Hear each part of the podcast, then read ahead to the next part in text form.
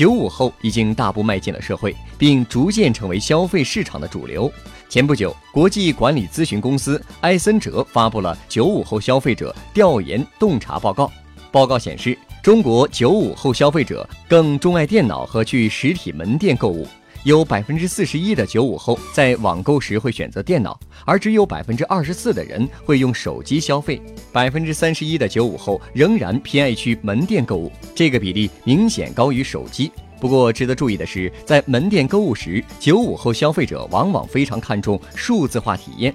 就购物来说，百分之七十的九五后愿意在社交媒体上购物，并且用社交媒体进行网购的频次增长趋势高于八零后和九零后。此外，直播视频这类社交媒体也很受九五后欢迎。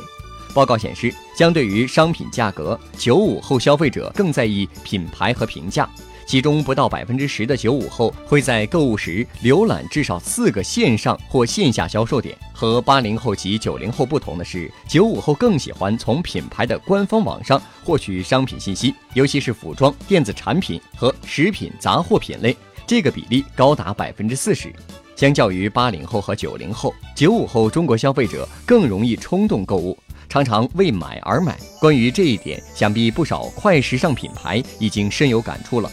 冲动购物必然会带来频繁退货，这让九五后非常看重零售的退货政策和购物后的其他体验。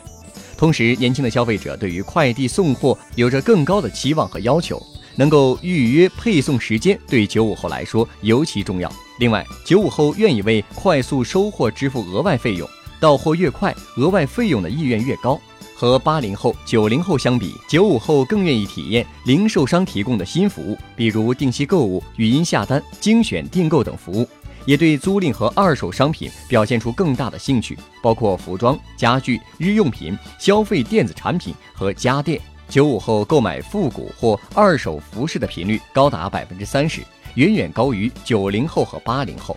获取更多创业干货，请关注微信公众号“野马创社”。